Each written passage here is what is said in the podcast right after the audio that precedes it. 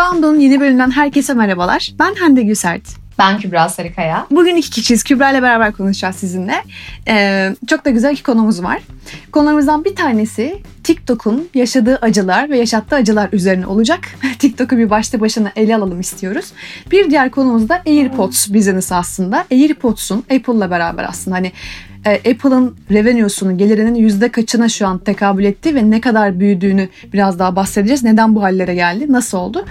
E, Kübel onları konuşuyor olacağız. Ama bunların öncesinde sponsorumuzdan bahsetmem lazım. Bugünün Kuandosu Antasya'nın destekleriyle ulaşıyor. Proje geliştirme başlığında uzmanlaşan Antasya, en güncel metodolojileri kullanarak sunduğu yazılım hizmetleri ve kurumsal eğitimlerle hizmet verdiği iş ortaklarına değer katıyor. Antasya, Kuando okurlarına kurumsal eğitimlerde %25'te indirim sunuyor. E, detayı için bültenimize bakabilirsiniz diyorum ve ilk konumuzla TikTok macerasıyla aslında TikTok dosyasıyla devam ediyoruz. Şimdi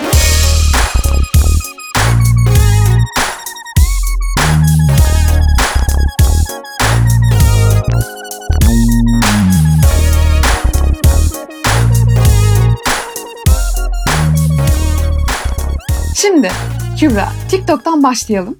Ee, ne var elimde? Başlayalım. Nelerden bahsedeceğim sana TikTok'la alakalı? Senin de fikirlerini isteyeceğim yerler olacak. Tabii tabii tabii. TikTok e, yakından takip ettiğimiz özellikle 2020 yılı içerisinde sürekli gündeme bir şeylerle gelen işte kopyalanması olsun, ABD ile olan sıkıntıları olsun, a işte Çinlilere işte e, veri veriyor muhabbetleri olsun. Pek çok konudan bu sene bizim gündemimizi e, yoran bir platform oldu ama evet. inanılmaz bir gelişimi var. Çok merakla bekliyorum senin anlatacaklarını. Evet aynen. Bu arada Çin'den çıkan hani global hani bu kadar büyük başarı yakalamış tek büyük firma. Şu an o yüzden de biraz kıymetli Çin'in gözünde ama tabii Çin dediğimiz zaman da akan sular duruyor. Neden kısmına birazdan geleceğiz tabii. Şimdi TikTok baktığımızda son iki yılda yani küresel bir sansasyona ulaştı zaten. Şu an platformu her ay yaklaşık 700 milyon kişi kullanıyor her ay yaklaşık 700 milyon kişinin kullandığı bir platformdan bahsediyoruz. E, pazar araştırma şirketi Sensor Tower'ın tahminlerine göre de e, TikTok 2020 yılında 2019'a göre %30 artışla sadece 2020 yılında 940 milyon kez yüklenmiş, indirilmiş yani. Toplamda da Kübra'nın söylediği az önce verdiği bilgiyle 2 milyara yakın indirime ulaştığını biliyoruz toplamda. Çok fazla, büyük bir sayı. Ee, şimdi aslında bazı kullanıcılar dikkati dağıtmak için bir de eğlence amaçlı TikTok'a yöneldiğini biliyoruz. Ee, bazıları da gerçekten hani haber alma amaçlı veya işte TikTok'un birden çok e, kategorisi var. Öğrenme amaçlı bile olabilir. Kullanıyor TikTok aslında ama çoğunluğu hani kullanıcının çoğunluğunu eğlence amaçlı kullanabiliyoruz. Şimdi e, TikTok gibi büyük bir platformdan konuşurken biz diğer büyük platformların da kaderi olan aslında üç tane önemli mevzu var konuşmamız gereken ki e, TikTok'un bütün meselesi burada başlıyor aslında. Bir tanesi konuşma özgürlüğüne verdiği kıymet yani free of speech. İkincisi yanlış bilgilendirme. Üçüncüsü güvenlik. Hani bu üçüne e, bütün dünya çapında aslında e, verdiği kıymet TikTok'un ne kadar güvenilir olduğunu e, göz önüne seriyor aslında. Çünkü biz Google veya Facebook gibi büyük şirketlerden bahsettiğimiz zaman onların bu üç kapsamda işte konuşma özgürlüğü, yanlış bilgilendirme ve güvenlik kapsamında nasıl önlemler aldığını ve yani neler yaşayıp bunlara e, evrediğini biliyoruz. Şimdi günümüzün sorusu şu olacak bununla alakalı. TikTok e, bu üç kapsamda karşısına çıkabilecek bütün challenge'larla başa çıkabilecek kadar yeterli bir donanıma veya yetkinliğe sahip mi? Henüz iki yıllık ve Çin'den çıkmış bir proje, bir platform olarak ve bu kadar büyük bir platform olarak. Tüm soru bu aslında. Bunu irdeleyeceğimiz yerlerde ilk sorun olarak tabii ki TikTok'un içerik denetleme ve güvenliği ile alakalı. Şimdi TikTok 2018'de popülaritesini arttırmaya başladığında e, işte web sitesi aslında platform şiddet içeren veya pornografi gibi aşırı davranış biçimlerini yasaklayan kısa bir kurallar dizisi listelemişti. Yani bu arada Facebook da zaten çok uzun süredir bu senaryoyu kapsayan bir takım kısıtlamalar sunuyor ama biraz daha e, sertleşmeye başladı üzerinde. TikTok son iki yılda politikalarını birkaç kez daha güçlendirerek nefret söylemini yasakladı. Bunu da biliyoruz. Ee, ve komplo teorilerinin yayılmasına sınırlandırdı aslında. Burada güzel iş çıkardı diyebilir miyiz? Birazdan tekrar buraya geri döneceğiz. Ama yine sansür konusundaki işte soru işaretlerini kafamızdan at atıyor değil maalesef ki. Çünkü Çin var. Çin dediğimiz bir e, güç var arkasında. E, TikTok işte ilk günlerde şirketin etnik veya dini gruplar arasında gerilimleri yani gerilim gibi tartışmaları içeriklerini e, göstermeyeceğini söylemişti aslında. Yani bu tip içerikleri ben göstermiyorum çünkü e, benim amacım eğlence, neşe getirmek insanlara. Hani platformda çatışma falan istemiyorum diyerek bu etnik dini grupların e, kendini gösteren içeriklerini yasaklamıştı ama bu strateji tabii ki ByteDance'in. ByteDance biliyoruz ki Çin merkezli bir e, şirket ve ByteDance de TikTok'un çatı şirketi. Ee, bu içerik hani ben zaten neşe getiriyorum insanlara. Eğlence için buradayım. O yüzden işte göstermiyorum etnik ve dini grupları falan demesinin arkasında Çin var mı yok mu? Ee, hep soru işareti buydu. Çünkü zaten Çin'in Hong Kong protestoları veya Çin'in Müslüman azınlıklara uyguladığı toplama kampları falan gibi farkındalık yaratan videolara karşı tutumunu biliyoruz Çin'in. O yüzden de zaten TikTok bunları göstermiyorsa ve bunu da hani güzel de bir şey kılıf var aslında arkasında. Ben eğlence platformu o yüzden göstermiyorum gibi ama ne kadar doğru bilemiyoruz tabii ki. Buradaki güveni sarsan kısmı hala burası TikTok'un. Yine aynı zamanda yıl içinde The Guardian gibi çok büyük medya kuruluşları da TikTok'un moderatörlerine eşcinsel haklarını savunan ve Tibet'in bağımsızlığı dahil Çin'in işte duyarlı konulara, Çin'e duyarlı aslında, Çince duyarlı konulara e, hassas yaklaştığını biliyoruz ve kara listeye aldırdığını da biliyoruz. Yani bunları açıklamıştı The Guardian. Yine Mart ayında The Intercept, TikTok'un bu da çok gariptir bu arada.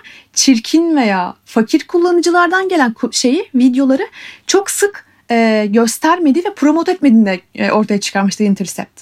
Evet. TikTok'un da TikTok'un da buna cevabı şey olmuş. İşte biz onların zorbalık yapasını istemiyoruz diye çok işte ana sayfada göstermiyoruz.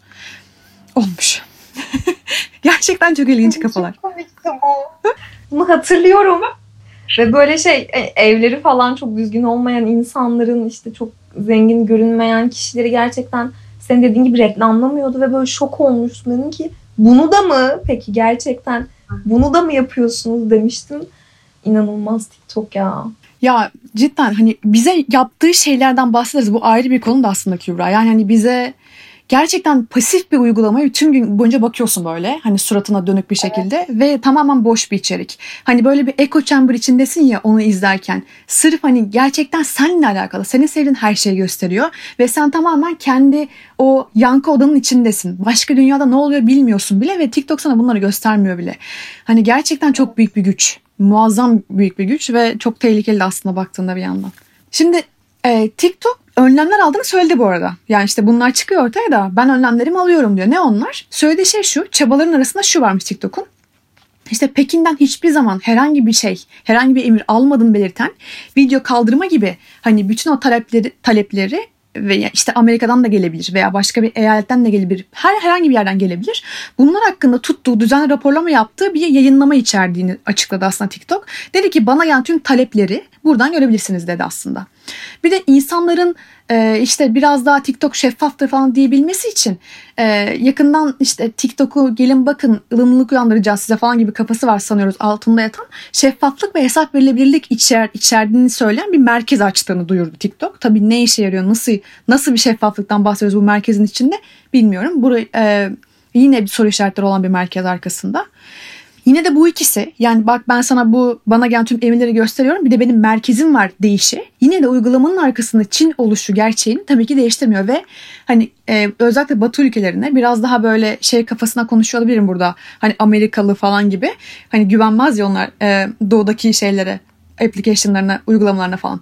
Ama gerçekten hani biraz daha objektif bakmak gerekirse e, Çin'in ne kadar baskıcı bir hükümet olduğunu biliyoruz. O yüzden yine de bu ikisi TikTok'un ne kadar yine güvenilir olduğunu kanıtlayan şeyler değil. Her ne kadar bunlar benim önlemlerim dese de. Bir diğeri de aslında kullanıcıların aslında en çok hani güvenem, güvenemediği bir case. Bilmiyorum sen de bunu yaşadın mı Kübra? Ben çok hani böyle ne oluyoruz ya falan olduğum kısımdır burası. For You page'i. For sayfası yani sizin için sayfası. Şimdi TikTok'a ilk girdiğiniz zaman hani normalde mesela Facebook veya Twitter'dan ayıran şey TikTok'u e, tamamen yapay zeka tabanlı çalışıyor oluşu. Aslında Twitter veya Facebook bunlar da zaten Instagram on, onlar da zaten yapay zeka ile çalışıyorlar ama yine de senin tanıdığın insanların sen feedini görüyorsun yine orada. Onların hani onlardan yola çıkarak sana bir şeyler sunmaya çalışıyor ama yine tanıdığın çevren var. Hani o insanları sen buluyorsun kendine. Ben bunu takip edeceğim diyebiliyorsun. Evet. Ama TikTok'ta öyle değil. TikTok tamamen yani senin için sana özel senin için sayfası oluşturuyor mesela. Hani onun içine ne koyduğunu bilmiyoruz. Nasıl nelerden faydalandığını da bilmiyoruz. Ve sadece bunların içine dönüp duruyorsun sen. Çok tehlikeli geliyor bana açıkçası ya. O yüzden Instagram'dan ve işte Facebook'tan falan çok daha böyle içine çeken ve gerçekten nelerin olduğunu arka planda nelerin döndüğünü bilmediğimiz için bu Netflix'te bir tane e, şey vardı ya belgesel vardı ya neydi? Social Dilemma mıydı? Social Dilemma. Of aklıma direkt TikTok geldi. Bu arada hiçbir zaman TikTok indirmedim. TikTok'um da yok. Yüzde, Türkiye'de sadece gençlerin %7'si TikTok kullanmıyormuş. Oo çok ilginç. Bu, bu datayı bilmiyordum. Güzelmiş. Ben bu yazı yazarken indirdim bu arada. Kullandım da biraz. Yani aynen bilmiyorum çıkabilecek miyim bu dünyadan. Umarım çıkabileceğim yani sorun olmaz. Nasıl gidiyor? For you nasıl? For you çok iyi gidiyor. Bayağı eğlenceli gidiyor. Yani sürekli bir şeyler gösteriyor. Bu arada şey yapmışlar. e, Not for you diye de bir tane blocker'ını yapmışlar bu for you page'ine özel. Yani hani e, TikTok'un algoritmasını kafasını karıştırsın diye aynen bir tane browser eklentisi e, kullanabiliyorsun. Açtığın zaman Twitter'ı for you page'ini kafasını yani algoritma kafasını karıştırdığını iddia ediyor ama hani nasıl bir algoritması var bilmiyorum. Not for you şeyinin bu eklentisinin. Hmm. Aynen. Onu kullanan insanlar onu kullanan insanlar varmış var ya şey diyorlar. Yani ben her ne kadar kullansam da bu not for you eklentisini TikTok bana sürekli hani böyle belli başlı kesimin içeriğini gönder göstermeye devam ediyor. Yani hani beni tanımasın istiyorum ben bu not for you extension ile uzantısıyla ama Hı. beni tanımadığı halde bile o- hani onun bana e, gör bunu dediği case'ler var ama onlar hep belli şeyler. Şunu görmeni istiyorum senin diyor. Her defasında aynı şeyleri görmeni istiyor.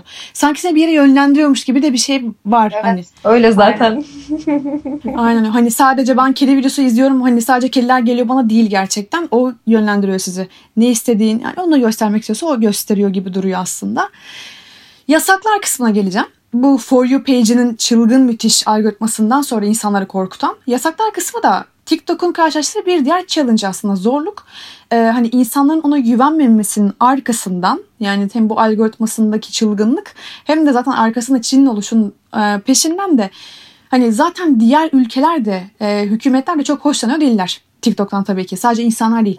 Hindistan'la Çin arasında e, bir çatışma çıktıktan sonra e, direkt olarak bu mevzu dijital ortama bir taşındığı durum da vardı. Geçen sene hatırladığımız kadar bildiğimiz tabii, gibi. Tabii tabii tabii. tabii. Hintli yetkililer aynen direkt olarak TikTok'u Çinli gençler tarafından yapıldığı için yasaklamıştı.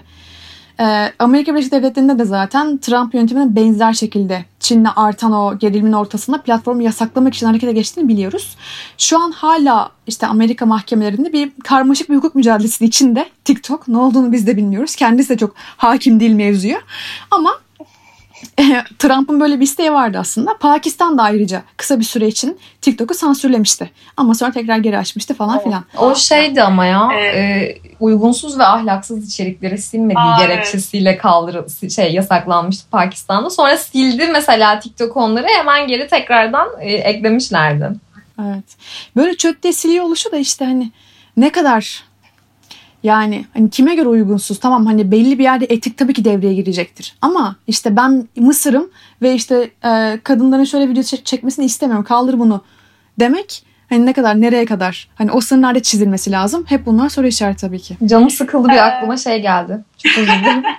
Sosyal medya düzenlemesi geldi aklıma.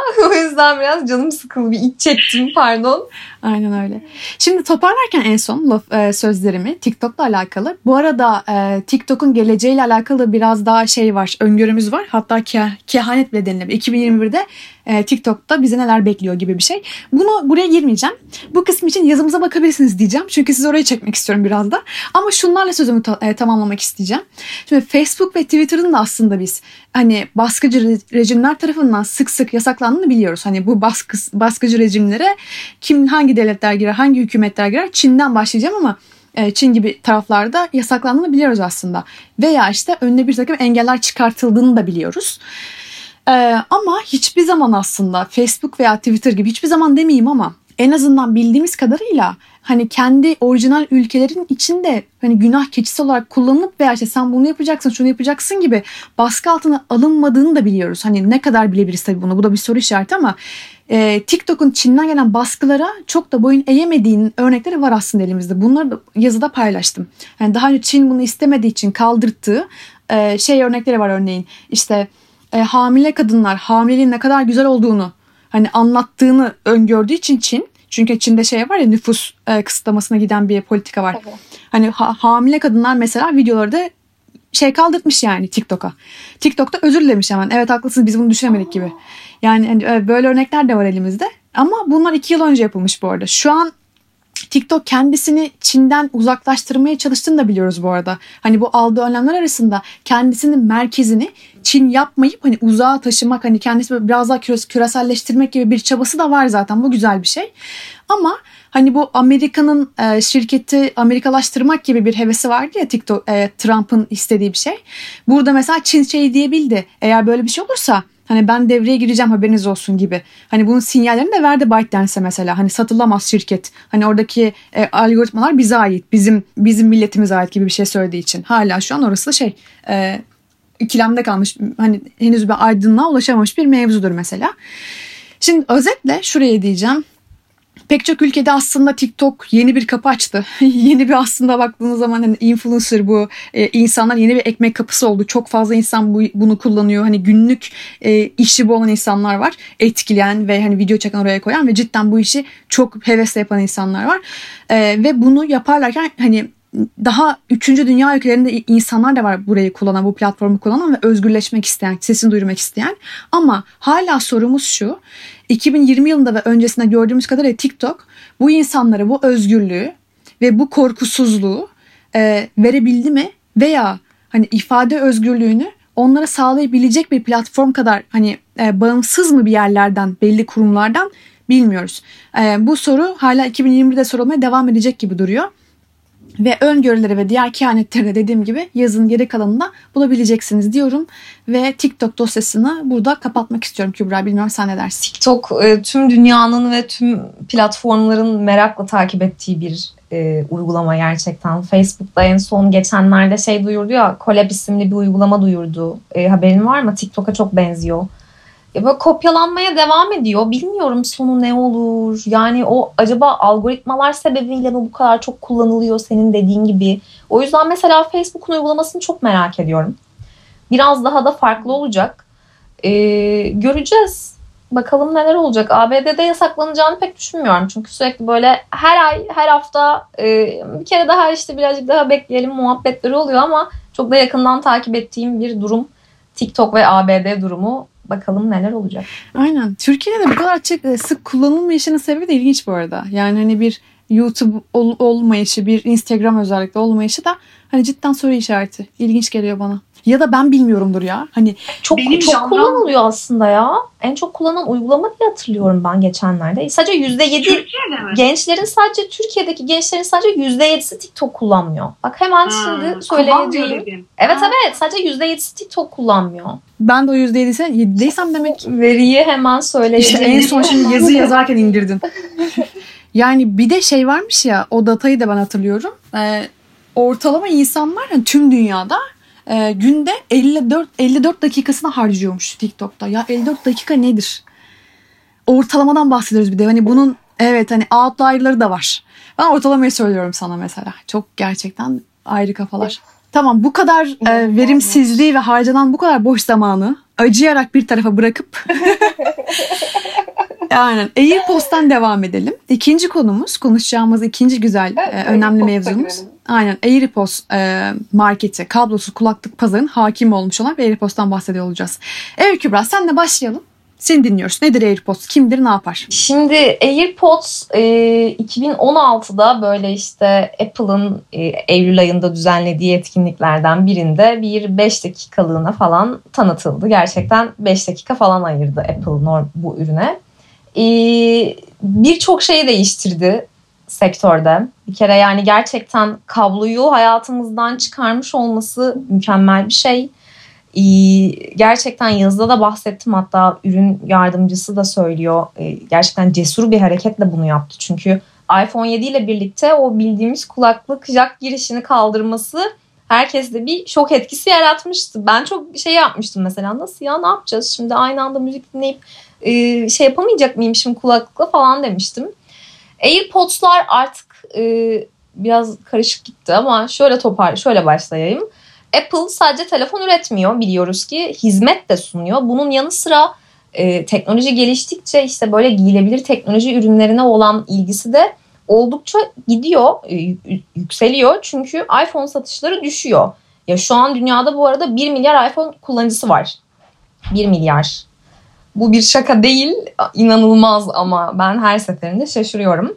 Ama tabii şimdi e, iPhone satışları bir yandan düştüğü için başka ürünlere de odaklanmak zorunda. E, bu yüzden işte 2016 yılında hayatımızın içerisine soktuğu ve gerçekten herkesin çok memnun olduğu hatta ilk gördüğümüzde bu ne ya kim böyle kendi kendine konuşuyor herhalde falan dediğimiz zamanları ben hatırlıyorum mesela ve çok şaşırıyordum. Ne yapıyor acaba? Kimle konuşuyor acaba? Aa, falan diyordum. Artık tabii alıştık bunlara. Kablosuz kulaklıklara. Apple neler yaptı da böyle oldu bu piyasa? Biraz bunu araştırdım ve böyle şok oldum. Yani hani bu kadar büyüyen bir sektör ve pazarın %50'sinden fazlasına nasıl 3 yılda hakim olabilirsin bir kere? Bunun dışında yani şirkete getirdiği gelirin sürekli büyümesi, artması inanılmaz. Yazıda böyle çok uzun bir şekilde anlattım aslında ama şöyle başlamak istiyorum. 2019 yılında ilk işte %50'lik pazar e, payına sahip olduğunda 60 milyon AirPods satmış. Nasıl sattı ve işte bu pazarlama stratejisini nasıl ilerletti? Apple'ın pazarlama stratejisine gerçekten her zaman böyle hayranlıkla e, izliyorum. Çok başarılı buluyorum ve çünkü sattırıyor ve alıyorsun ve bir daha alıyorsun. Ee, orada müşteri memnuniyeti ve e, mesela işte bu iPhone'ların da nesilden nesile geçmesi, e, işte insanların sürekli yeni iPhone alıyor olması da bu yüzden aslında AirPods'ları, eski AirPods'ları emekli etmemesini gözler önüne serdi. Çünkü şu an 3 nesilde var. Birinci nesil, ikinci nesil ve AirPods Pro. Üçü de bekliyoruz yakın zamanda heyecanla. Bakalım neler olacak. Ee, böyle çok detaylı bir şekilde analizleri verdim aslında ama inanılmaz bir pazar payı var. Tahminler bu yıl Apple'ın 100 milyon adet AirPods satacağı yönünde. Pazar payının şu an %57'sini oluşturuyor. Ya inanabiliyor musun? %57'sini nasıl oluşturabilir? Bir sürü marka var ya. Bir sürü marka var. İnanılmaz. Biraz böyle Apple'ın popülerliği, e, AirPods'ların popülerliğinden bahsetmek istiyorum. Aslında ilk e, popüler olmasının en büyük sebebi az önce de bahsettiğim gibi iPhone 7 ile birlikte 3,5 milimetrelik kulaklık girişlerini hayatımızdan kaldırması ve aslında tüketicilerini bir tık da e, buna mecbur bırakması oldu. Burada işte e, dediğim gibi Apple'ın eski pazarlama başkan yardımcısı e, Apple'ın kulaklık jaklarını kaldırmasındaki en önemli şeyin cesaret olduğunu belirtmiş ve sözlerine Apple'ın kullanıcıların cihazlarıyla etkileşim şeklini tamamen değiştirmek istediğini ve onları kablosuz bir deneyime itmek için AirPods'ları çıkardığını açıklamıştı. Gerçekten ne kadar başarılı olduğunu 3 yıl içerisinde bu büyük başarıya ulaştığını da görmüş olduk. 3 yılda bu kadar yükselmesi bence çok inanılmaz bu arada. Bunun yanı sıra e, bir biraz tabii mecburu bir şekilde itti kullanıcılarını ve kullanıcılar da bundan sonra tabii ki e, kablosuz kulaklığa dönmek istemedi. Çünkü benim en çok yaşadığım problem kablosuz kulaklığı o çantamdan çıkarınca yani hani onu açmak, onun bir şeylere takılması falan gerçekten inanılmaz rahatsız ediciydi.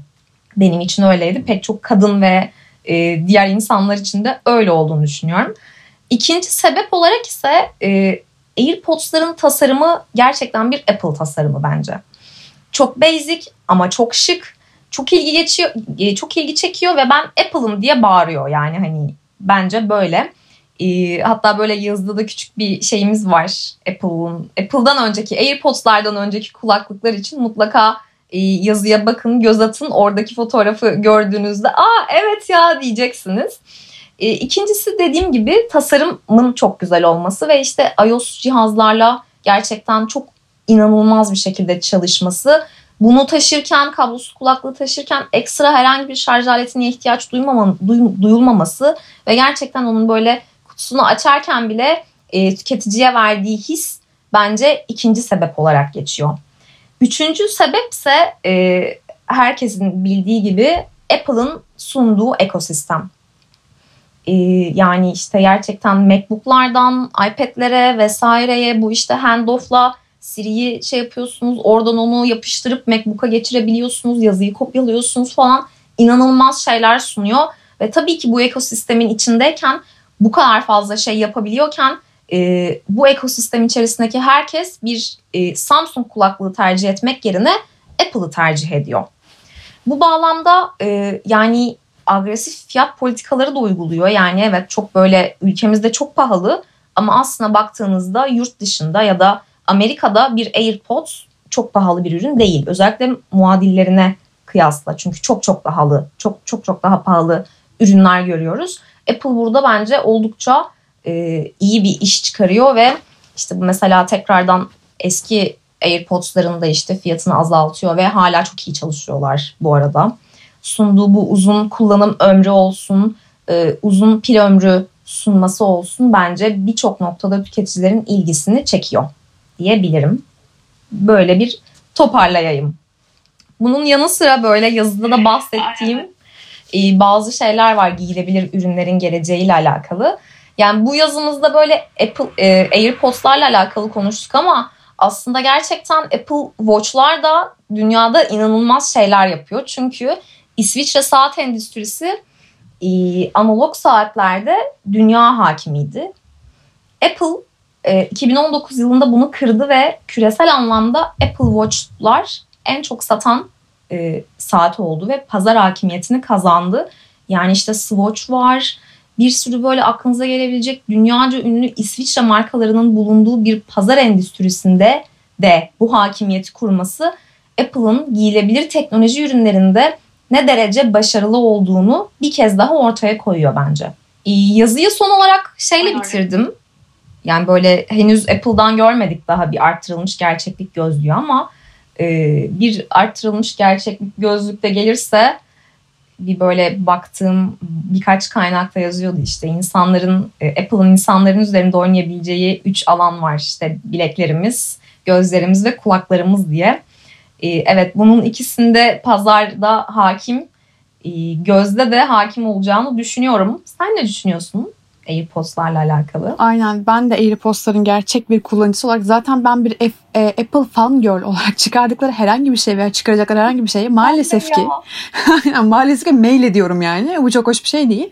Ama AirPod'un pazarı gerçekten çok ilginç. Benim de çok ilgimi çekmişti. Sen yazarken konuyu Kübra. Şey var ya orada e, bir değerlendirme aslında bir, ben şey görmüştüm bir yazıda 2019 e, karlarını gördüm iki şirketin. iki şirket demeyeceğim. Bir ürünün ve bir şirketin. Spotify'ın 2019'daki karı 7.6 milyar dolarken AirPods'un 2019'daki karı 7.3 milyar dolar. Yani Spotify nedir? Evet. AirPods nedir? Yani hani ikisinin bu kadar yakın hemen hemen aynı revenue'ya sahip oluşu cidden hani gerçekten mu- muazzam bir başarı ve bunun da senin dediğin gibi zamanında hani böyle e, o büyük lansman da iki dakika ayrılarak falan bahsedilmesi de ilginç. Hani Apple'ın bunu hani o zamanlar evet. çok fazla büyük e, bir şekilde lansmanı yapmayışı da ilginç.